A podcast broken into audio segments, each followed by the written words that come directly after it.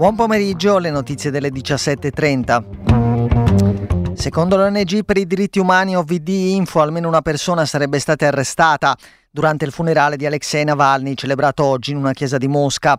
La stessa ONG dice che altre 22 persone sono state fermate mentre cercavano di lasciare le loro case per andare alla cerimonia, a cui hanno partecipato in migliaia. Alla fine, fuori dalla chiesa, sono stati urlati slogan contro il regime di Putin. In Cisgiordania l'esercito israeliano sta esaminando una serie di possibili scenari di crisi che potrebbero verificarsi con l'inizio del Ramadan il 10 marzo. Il comandante militare della West Bank avrebbe detto ai vari responsabili militari di essere pronti a ogni tipo di escalation. L'accesso alla moschea di Al-Aqsa di Gerusalemme uno dei luoghi più sacri dell'Islam, è già stato ampiamente ridotto per i palestinesi. Il percorso verso il luogo di culto è stato recintato con barricate.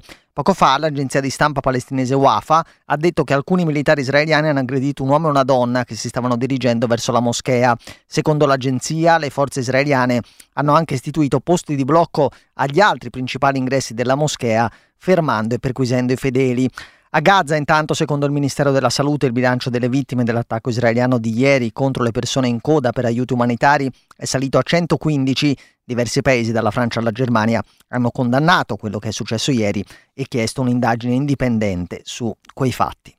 Il ministro dell'istruzione Valditara ha risposto all'Unione degli studenti che lo aveva accusato di razzismo per aver proposto classi di accompagnamento o attività obbligatorie di potenziamento linguistico per gli studenti immigrati con deficit molto rilevanti nella conoscenza dell'italiano, così aveva detto.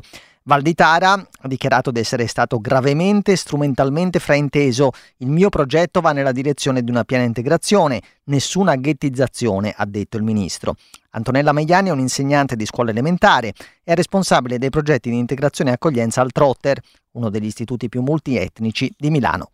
Purtroppo la sensazione generale è che non conosca la realtà delle scuole sulla questione dell'integrazione, che è comunque un percorso educativo, non riguarda soltanto l'apprendimento della lingua italiana. Qui si sta un po' sulle generali con delle cose che fanno effetto. A Milano ci sono dei percorsi ben strutturati che riguardano l'accoglienza, l'integrazione dei bambini con biografie migratorie. C'è l'esperienza dei Polistart, che sono degli uffici del comune, del provveditorato che utilizzano fondi e personale per i corsi di lingua per la prima accoglienza, ma anche di lingua per lo studio. C'è tutta una realtà già esistente, magari non omogenea, anche un po' a macchia di leopardo, che sembra non, lui non tenere in considerazione. Sarebbe sufficiente mettere questi fondi che lui vuole mettere per fare cose strane, potenziare i percorsi che già ci sono, potenziare la formazione degli insegnanti, potenziare l'organico perché una classe non è vero che con i bambini stranieri all'interno rimane indietro. Se rimane indietro è perché gli insegnanti sono in difficoltà a far quadrare l'attività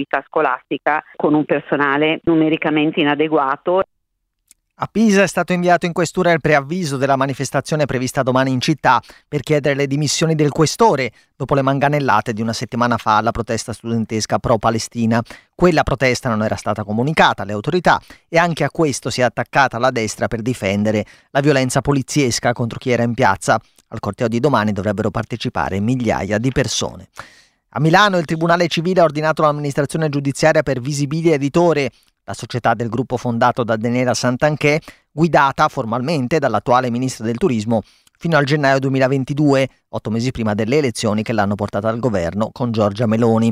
Santanché è indagata per falso in bilancio e bancarotta nell'inchiesta penale nata dal procedimento civile che ha portato alla decisione di oggi.